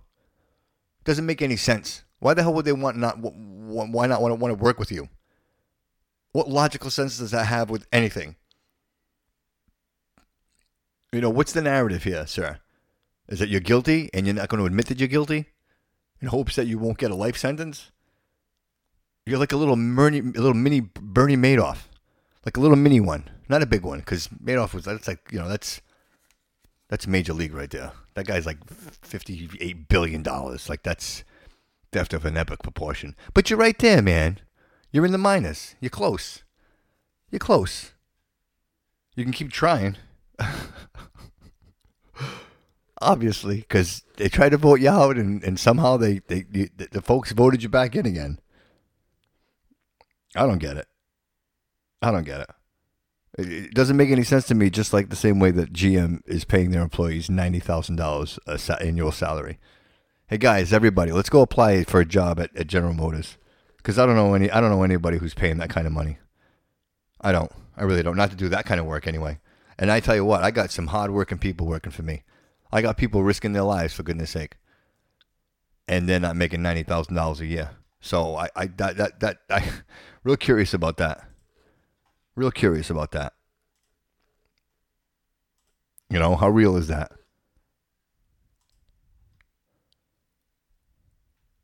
Did you guys know that um just to I'm circling back here. Um Beto Beto O'Rourke there. Did you know that on the evening of June 22nd, uh, he he participated. This is Beto. He participated in a sit in a sit-in uh, in the House of Representatives that attempted to force a vote on gun control legislation. When the Republicans ordered C-SPAN to turn off its normal coverage of the chamber, O'Rourke and Representative Scott Peters transmitted images by cell phone to the social media for C SPAN to broadcast. Yeah. Imagine that. And I wasn't even looking, guys, I wasn't even looking for that information. That kind of just popped up. Like, I, you know, I try to get some information before the show, and this is on Wikipedia. If you guys don't believe me, go take a look. And I know Wikipedia is not 100%, but uh, for the most part, it's, pre- it's right there. And the idea that this guy would give up you know, information to the, to, to the, especially C-SPAN, to like CNN, see, like to knowing that, that, that they're in bed with these guys. Like, how terrible is that, right? You know, how terrible is that? I, I think of that stuff, and it, and it, and it, and it really, it, it bothers me. It does. It bothers me that you can have that much, that much influence. You know, and and you think like you know with the news outlets and the way that they cover stuff and you know whether you listen to Fox or whether you listen to CNN or um uh, whatever whatever your news your your preferred new, news outlet is is it's because they all got their own agenda. I try to watch a little bit of everything because it, for me it's like a little bit of salt and pepper of a little bit of everything and then I try to piece the truth together what, what I think makes logical sense. I never try to take you know one one single sided opinion uh, on what on what people what people are saying because it's got to make sense. It's got to make sense, and a lot of shit just doesn't make any sense. You know, I, I mentioned it's a crazy week. You know, and speaking of crazy weeks, um, just kind of winding down here a little bit. Like we're an hour and sixteen minutes in. The El Paso shooting suspect there, he's indicted. They got this guy. They they actually didn't show. They didn't want to show. I was watching a couple of uh, news outlets, and they didn't want to show the guy's face. And they want to, and and and I guess the the police chief there said he didn't want to, um, you know, give him any publicity whatsoever. The 20 year old white man uh, accused of gunning down 22 people and wounding dozens of others at a Texas Walmart was formally indicted on a capital murder charge Thursday.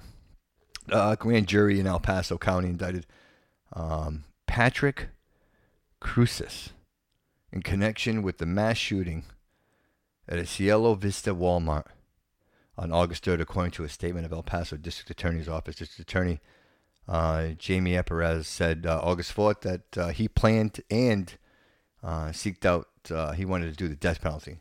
Suspect surrendered to law enforcement uh, as he was driving away from the bloodbath, saying, I am the shooter. He has been held without bond and placed on, on suicide watch in El Paso County Detention Facility, where authorities say he has been uh, cooperating with the investigation. Well, I hope their suicide watch is better than Weinstein's because that guy didn't. That suicide watch was terrible. So I hope I hope whoever's in charge of their suicide watch does a better job. Um, you know, in this case, you're probably better off not just letting this guy take himself out because what's the fucking point?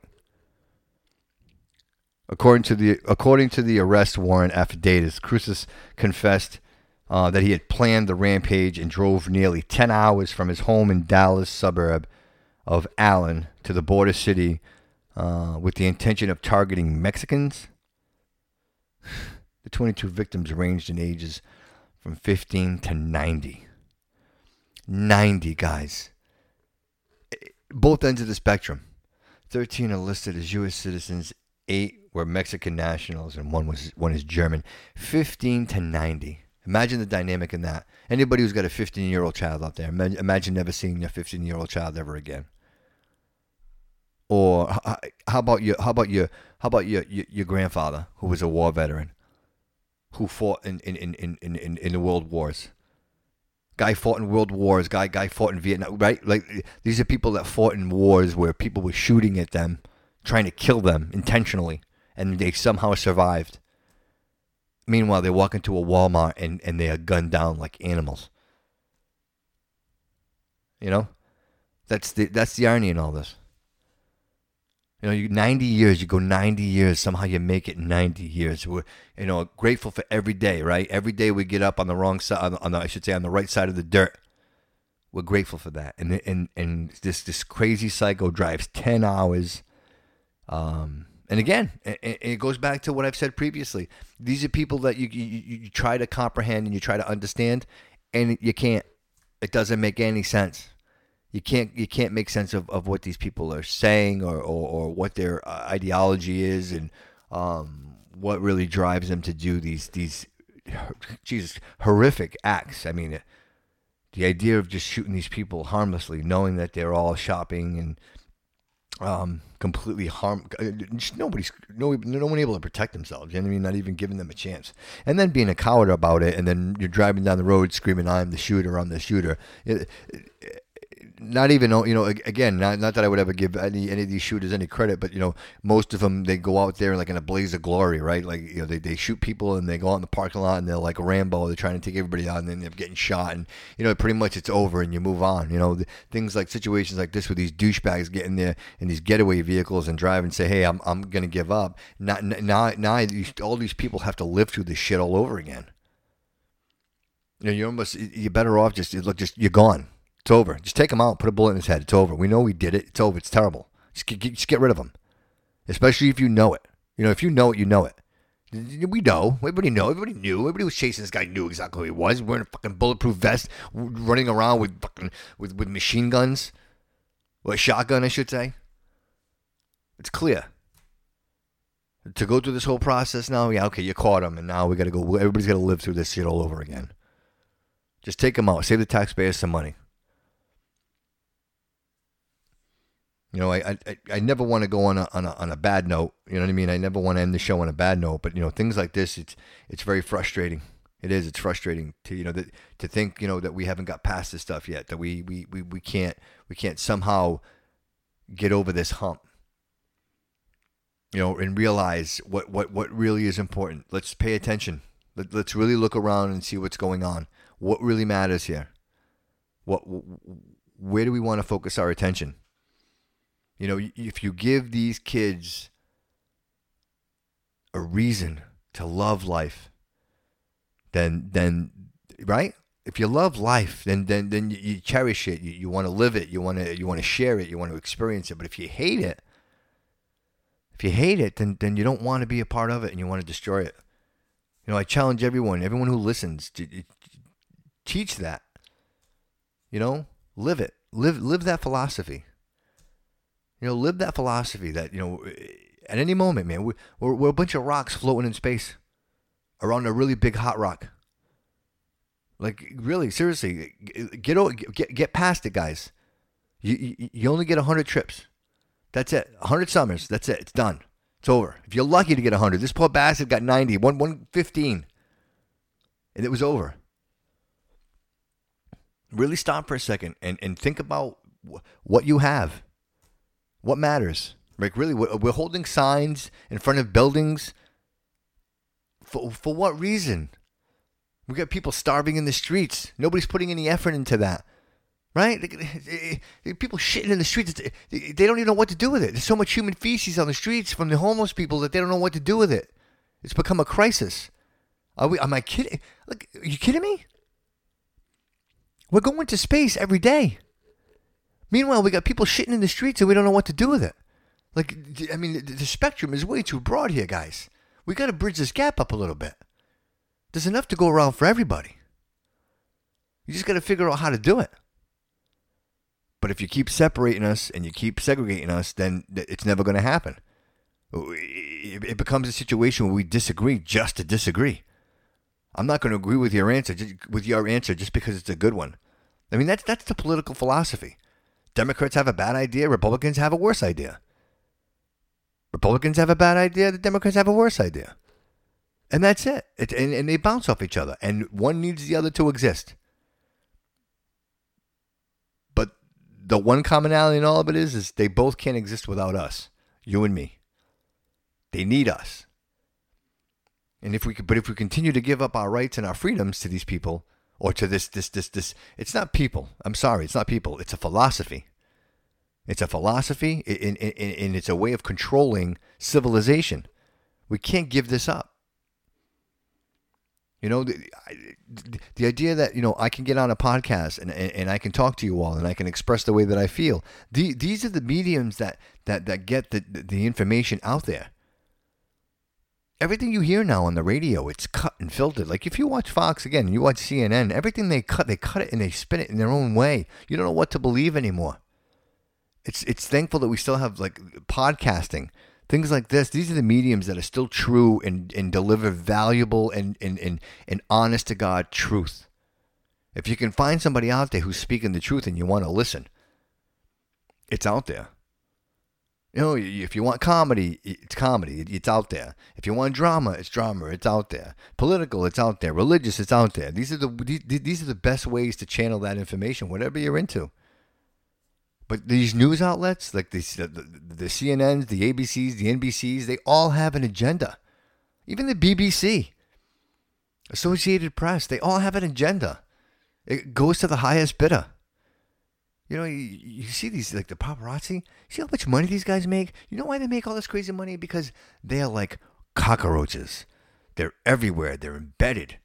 They chase these people wherever they go. They're trying to take pictures. They they, they literally like they, they, they telescopes and scopes like sniper scopes to take pictures of people, and they make these thousands and thousands and thousands of dollars for one single picture.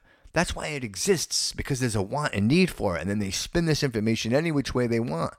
Look, we all got secrets, guys. Nobody's perfect. But it's when we try to hide from those secrets that's the problem. Like, your secrets are your own. You know, I got secrets. If they came out, they came out. They are what they are. What am I going to do? I got to live with them. Unfortunately, we live in a day and age of, of social media. You know, eh, things that, you know, back in the day when I was in high school, if something happened in high school, unless I ran into somebody from high school, then nobody would remember that shit. But today, like if you're in high school and, and something happens, it's, it's it's it's there forever. It's in Twitter. It's in the Twitter world forever. It's in the Instagram world forever. It's on the Facebook world forever. You can't run from it anymore. It literally is a death sentence. And, and, and, really, when you when you think about this for a second, guys, and, and really look at what it is and the value that that that it has or weight it has with with our youth, just look at. I challenge you to look at the Kardashians just just take a look at that and see. You can see the influence. And on the Instagrams and, and, and on, on the, the, the Twitters, you the millions and millions of followers, guys,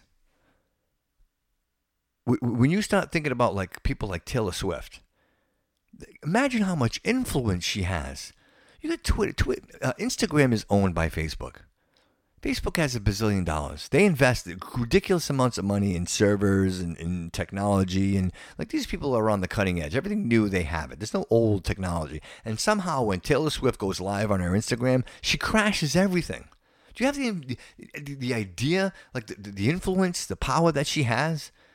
You know, it's almost like like if she told I, listen, I, I'm, I'm totally exaggerating. I'm going right now and saying this, this, this is this a disclaimer. I'm completely exaggerating. But if Taylor Swift decided that she had something that she wanted everybody to do, like even if it was crazy, listen, go cut the brake lines on your parents' cars, right? Seriously, like if she said that, I'm just, I'm totally making this up. But if she said that, go cut the brake lines on your on your parents' cars. Okay, how many? Seriously, out of the millions and millions of kids that follow her people, I should say, not even kids, people. How many of those people do you think are actually going to go try to do that? I'm, I'm going to say quite a few. I'm going to say quite a few. You kids out there doing these these challenges and they're killing themselves. Like, how many of these kids are actually going to go out and try to cut the lines on their parents' car because Taylor Swift told me to do it? I mean, chances are they probably get caught, but they still the attempt would still be there. That's what I'm saying. The power of social media. And and who has the ear? Who are these kids listening to? What's the message? What's the message? What do you what do we what are we telling our kids? What's okay? What's not okay? Hey, listen, I don't want to ring the ring the alarm, but you guys know the, the Cosby Show is still on television. Yeah, if you go on MeTV, go and look it up. The Cosby Show Bill Cosby and The Cosby Show is still on television. Roseanne, right? Roseanne came back and did some ridiculous, like, first of all, I was never a fan of Roseanne. Never liked the show to begin with. I thought it was lame. It was boring. I could, I, like, I, I never got the humor in it. I never got the humor in it. I never understood why it was so successful either. But somehow it was. And in this case, this the last when they re-released it, whatever it was, and she made a comment about Trump or whatever, whatever, whatever it was. I can't even remember what it is. It's it's irrelevant. But as soon as she did that, the point of what I'm saying, as soon, as soon as she did that, they threw her off the. That was it. She was done. Show's over. You're off the. Yeah, we're done.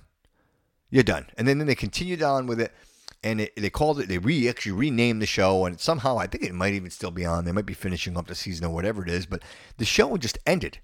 Bill Cosby, like Bill Cosby, drugged and raped drugged and raped like 60 plus women. And they're still playing his reruns on television. But Roseanne Barr said something about Donald Trump and they, they, they pulled her off. Like, do you see the double standard here, guys?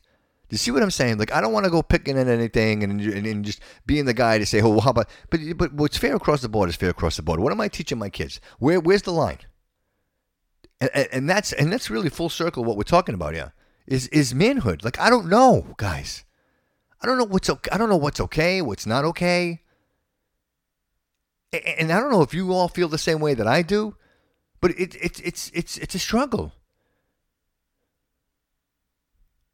You know, I, I you know I find myself in, even in certain circles, you know, and hanging out, and you know, people say things. You know, do I think people, guys? Do I think people are still racist? Yes, I do.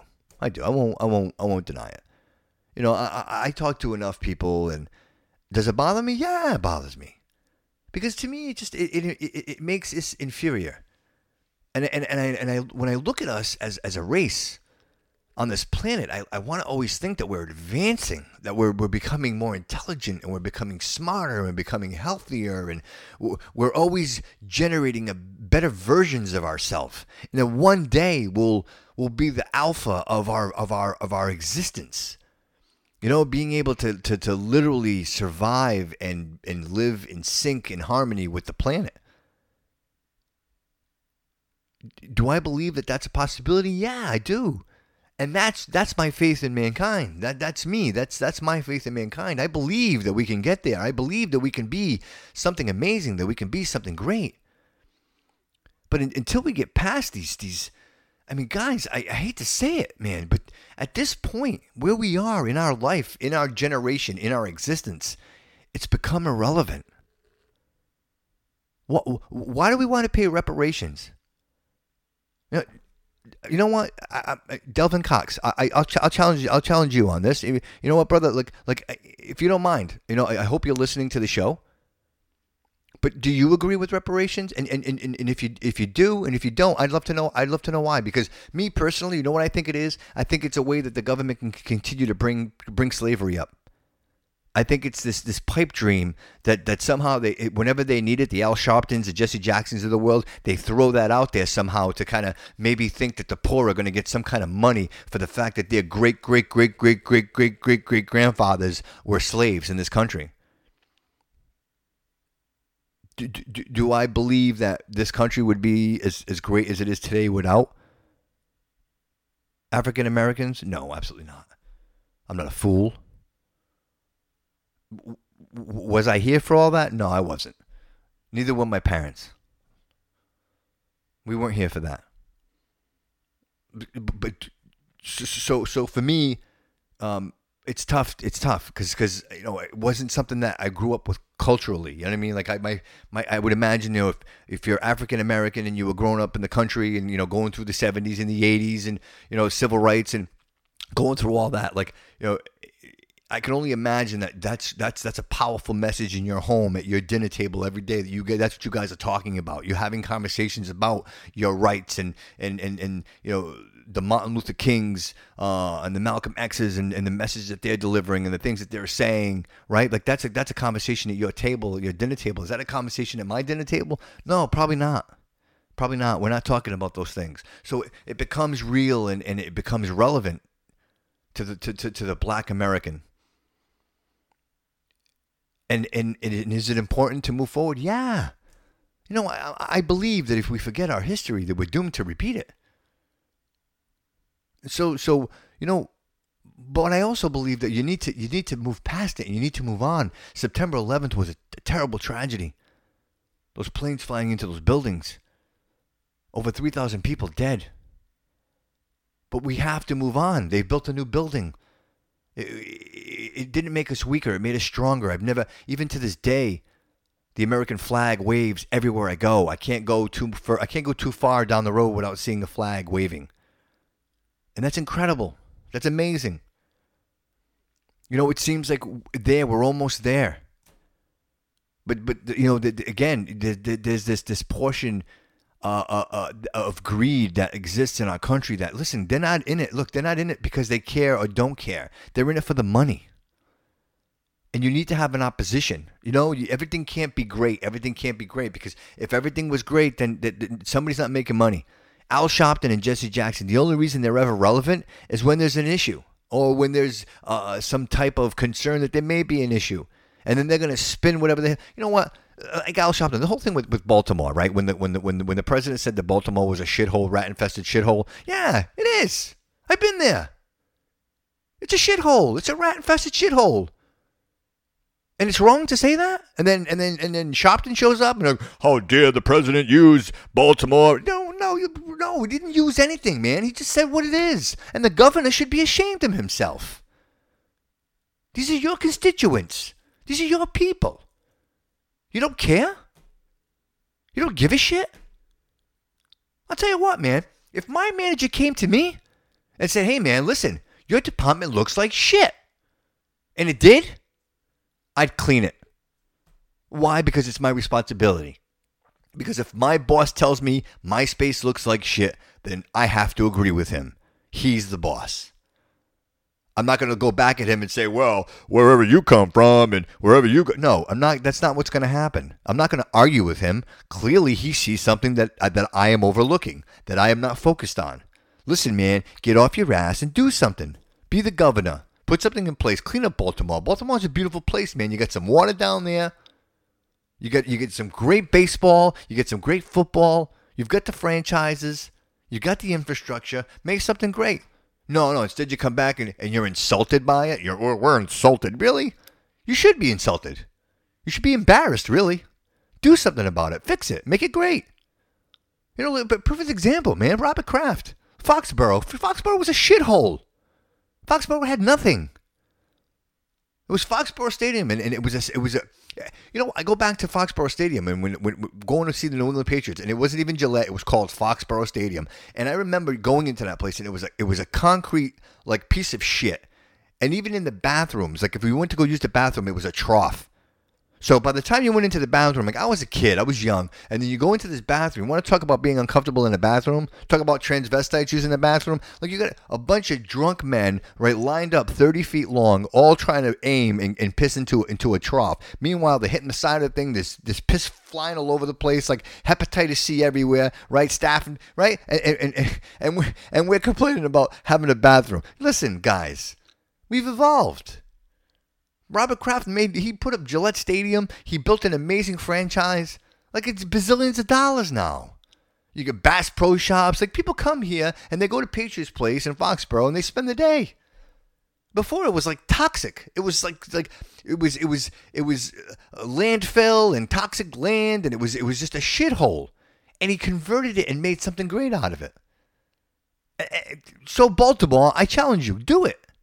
Make something great. Like you already have everything you need. I mean, I went down.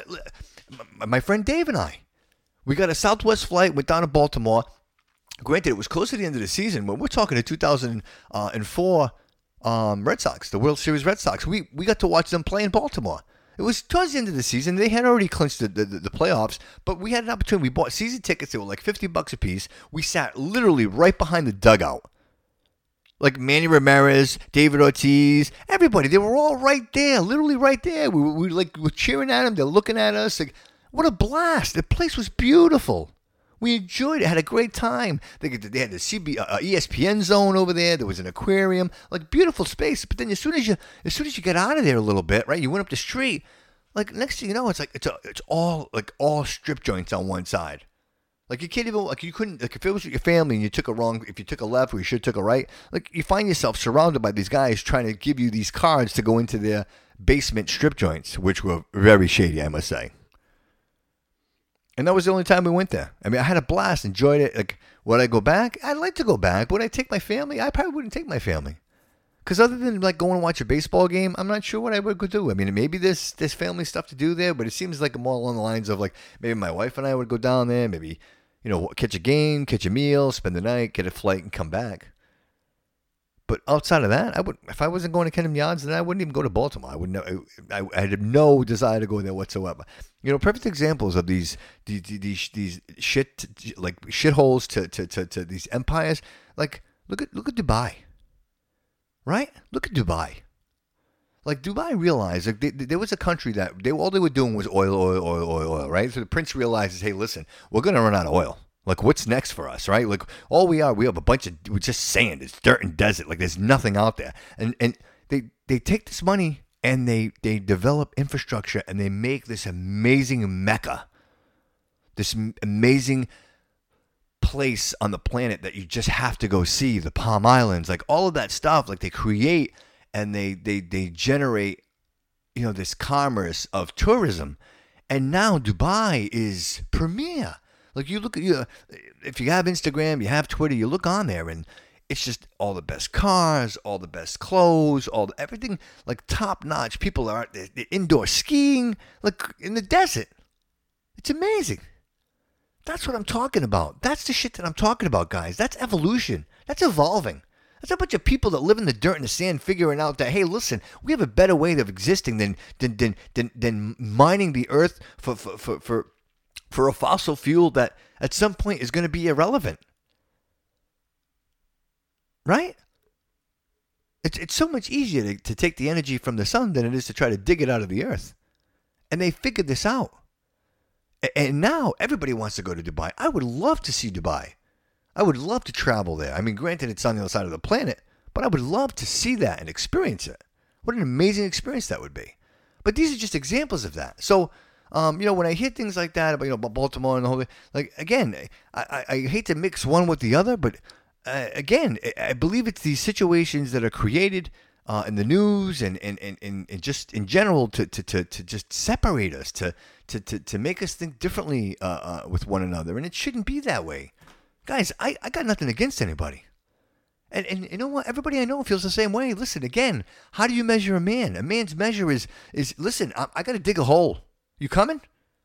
Let's go dig a hole. Let's go see how di- how how deep can we dig this hole. Right? Let's go build something. Help me. You gonna help me build something? Let's go build something great together. That's what I'm talking about. That's that's how we measure a man, not by the color of his skin, his weight.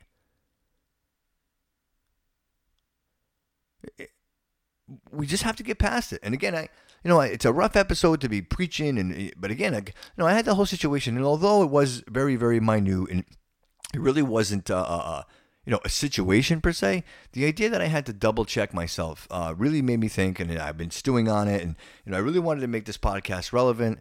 Um, and, and, and, and talk about those those things, but I just really wanted it to focus on um, you know, manhood and, and what that means to me and what it should mean to you or, or what I think it, it could mean to you. I, I don't know. I don't know. I, I, we're to end this podcast and I'm still not to have an answer for you.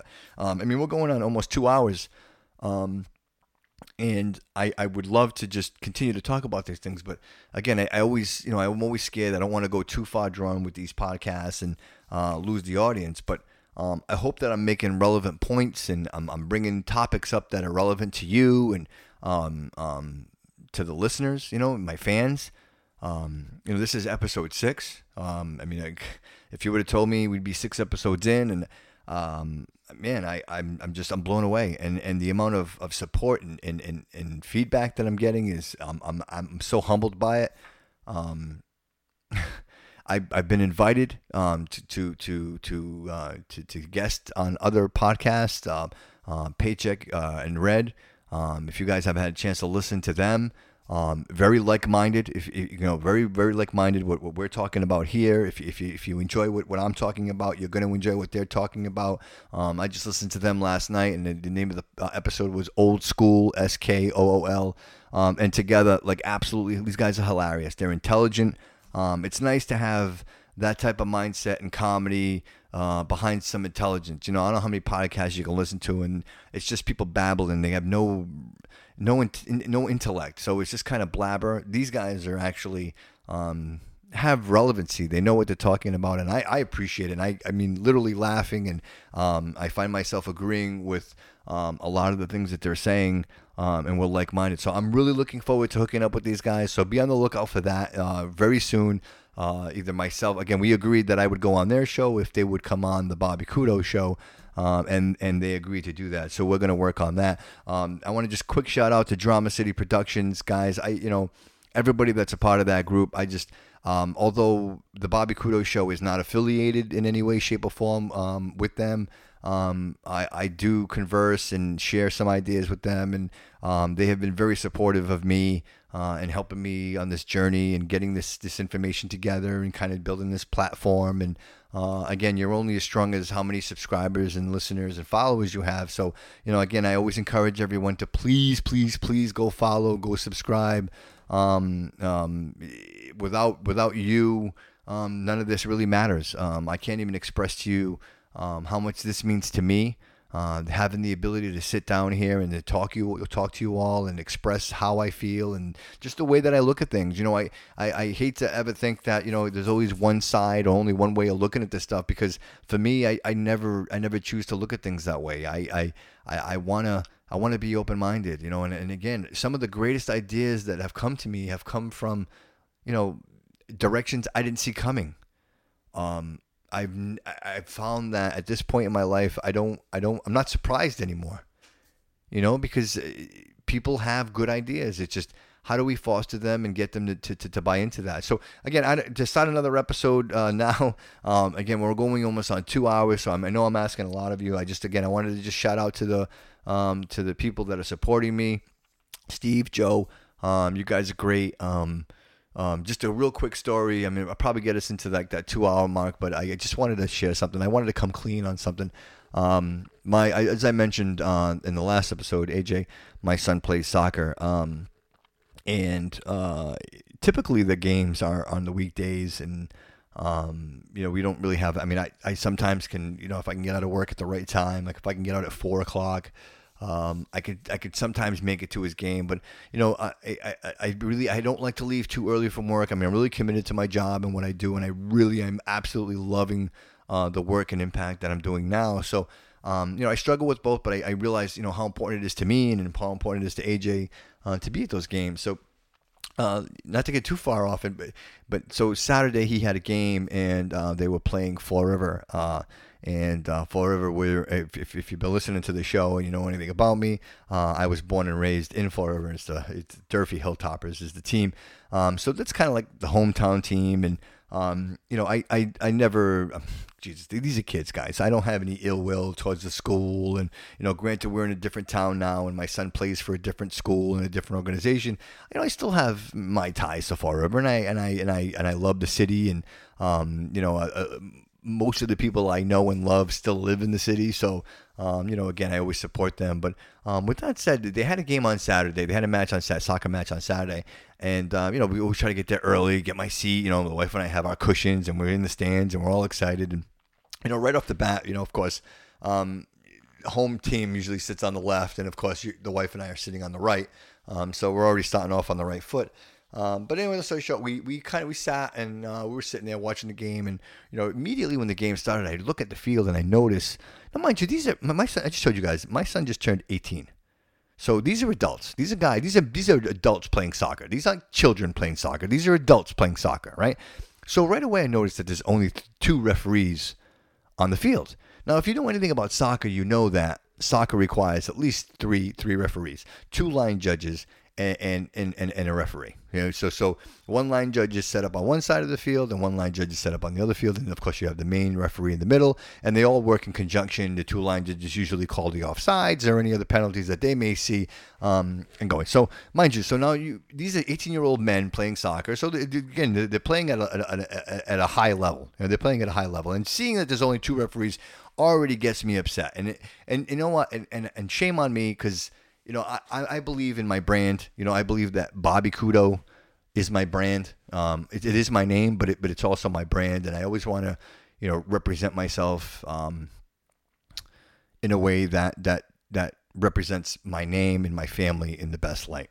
With that said, um, the, these men are playing. They're playing soccer, and I see these two referees, and the match starts, and it's on and on and on. And you know, I can deal with a bad call here, and I can deal with a bad call there, but when when you start making calls that are literally affecting the outcome of the game, and you can see that you're affecting the play of the game, and now these kids are getting upset, and now they're, they're playing harder, and they're playing almost to the point where they're literally hurting each other because because either you're not making the call or you're making the call because you shouldn't be making the call. But long story short, somewhat short, um, that was exactly the case here. And there was a call that was made, and then of course, um, in direct um, um, uh, effect of, of that call, um, you know, Durfee scored a goal. Uh, so it made me a little upset, you know, and, and, and rightfully so. I'm a little upset because, you know, regardless of the teams, ultimately making the right call for me is I'm all about a fair match. I mean, if you get beat, you get beat, man. At the end of the day, there's nothing you can do. The better team won, the better team won. But when I see things like that, it infuriates me because it changes the course of the game and the way these kids are playing. Kind of let that go a little bit. Then it happens again. It happens again. Now Durfee takes advantage of it, and now they're flopping all over the place. So now every time they flop, the referee blows the whistle, and it got to the point where I shame on me, man. And I, I apologize. And I'm coming right out and I'm saying I'm sorry for it right now. And I, I'm sorry to my son. I'm sorry to my wife. I, you realize the situations that you create. I literally stood up. I stood up and I said, Shame on you, sir. Shame on you. as loud as I could say it. And then, if that wasn't bad enough, I got up again after he made another call, and, and this one was actually in the favor of Durfee. And I got up and I said, "You know what, sir? You you sir are an idiot." And I said it, and I said it so loud I could literally hear my voice echoing off the building directly across from the field from me. You know, at the moment, and you know, I should probably shouldn't even say this out loud because I'm admitting guilt, and I and I and I never ever ever do I do I act that way uh, or do I uh, express my myself that way.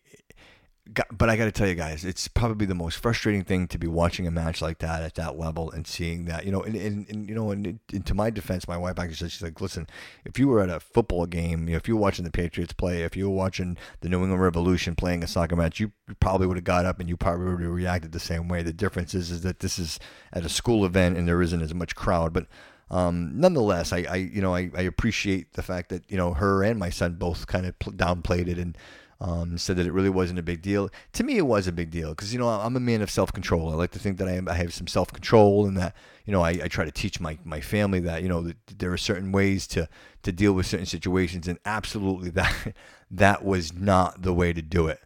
Like a freaking maniac, can you believe it? Like I'm I was I was like a freaking maniac, maniac yelling. Yeah, you. sir- It's exactly what I said. I, at least I was polite about it. You know, you sir, you sir are an idiot. Yeah, that's what I said to him. Yep. Yeah. So shame on me, right? Shame on me. Like I, you know, here I am preaching to you guys. Don't do this. Don't do that. And uh, at the end of the day, I'm I'm I'm I'm a, I'm a Massachusetts maniac, right? I'm asshole. Just you know what I mean? Total profile. oh, hilarious, hilarious. Guys, listen, I we, we got to end this. I gotta I gotta move on. We're a minute. well, I'm sorry. We're an hour and fifty two minutes into the show. Um, this is the longest podcast we've ever had. I, I realized that there was a lot of discussion here, but you know what? At the end of the, there was just a lot I needed to say. I'm you know, and I'm not sure we're done with the subject. I mentioned to you guys that would be on um, uh, paper check, uh, paycheck and red. Um, and you know, I, I, from what I understand, they're real passionate about this topic as well. So we'll, I'm probably, probably going to bring this up again, and we'll probably get somebody else's different, uh, different view, different point of view, and maybe just challenge some of the things I'm saying, maybe challenge some of the things that they're saying, and see how it all pans out. But you know, ultimately, for me, it's all about the discussion. You know, I'm not coming on here to be right or, or to be wrong. Never, never will I come on here to tell you that I'm right. I will never do that. Uh, nor will I ever come on here to tell you that I'm wrong. Um, what I do do is I come on here and I want to, um, I want to stimulate and I want to drive um, conversation. I want us all to talk about it. I want it to be um, stimulating. I want it to be uh, entertaining, and um, I'm hoping that you know this this episode generates uh, another hundred listens. You know, we're up to 200. Um, we just passed that number last week. I'm so excited. Like I can't believe the amount of movement and traction that the, the podcast has. Uh, um, you know, granted, it's, it's a lot of work. It's a lot of effort. Anybody out there who's who's thinking about it, um, getting into it, you know, listen, it, it, unless you unless you love this kind of thing and you're willing to put the time in and commit, um, it, it, it, it won't work. Don't waste your time. But if you're willing to put the time in, um, connect yourself with the right people, um, and just have these conversations offline, and uh, you know, ask ask questions. Like I'm always asking questions. I'm always trying to, you know, stimulate some type of of feedback so that way you know I can I can fine tune this podcast and make it absolutely perfect. I want to make this perfect for everybody. I want everybody to enjoy it, everybody to listen, look forward to the next episode, and, and keep this going. I want it to be national. I want it to be international. I want you folks to get involved and uh, let me know what you want to hear. And um, again, I think with the addition of having the guests come on the show, um, I think you know, I think maybe episode 10. Let's let's let's shoot a goal. I know I mentioned I was selfish in the last episode, but I think um, episode 10 is is a nice milestone to have somebody on the show, um, regardless of who that may be. We don't know, but I'll start working on that now, and then we'll set up for episode 10, and we'll, we'll come out with a guest, and uh, we'll make it really impactful. Maybe we'll have multiple guests. Why not, right? We could have a couple of people come in. Why not? Yeah, why not? I mean, I, you know, good. Listen, I, I feel good about this podcast. I hope you feel good about this podcast. I feel like we talked about a lot of things today. I think uh, it was a busy week, crazy week. I tried to cram everything in. You know, I, again, we're going two hours. So if you do the math, it's just about right. Because I probably would have dropped one on Wednesday. I would have dropped one again last night. So, you know, here you go. You get it all at once. You know what I mean? All at one sitting. You get to you get to binge listen to to the Bobby Couto show. Isn't that great? I love it. I love it. I love it. Um, so hey guys, everybody, listen. I I, I appreciate the um, the feedback. I, again, I always encourage you guys hit us up on Instagram, hit us up on Twitter, uh, hit us up on Facebook, hit us everywhere. Um, I want to hear about. I want to hear what you guys have to say. I want to hear your opinions. Please comments, feedback. Um, I appreciate all of it. Um, the support. Again, without it, I, I can't exist. Um, it is the fuel that which uh, moves this engine forward. So, um, please, if you haven't already, comment, subscribe, tell your friends, tell your family, tell everybody, tell everybody, tell them I'm here. Come listen. Um, and that's pretty much it, guys. I uh, with that, I'm gonna uh, I'm gonna call it a day and hope and look forward to episode seven. Uh, I hope you all have a a wonderful, wonderful uh, day, uh, and I look forward to us meeting again. And uh, as you all know, and you all remember, all roads lead here.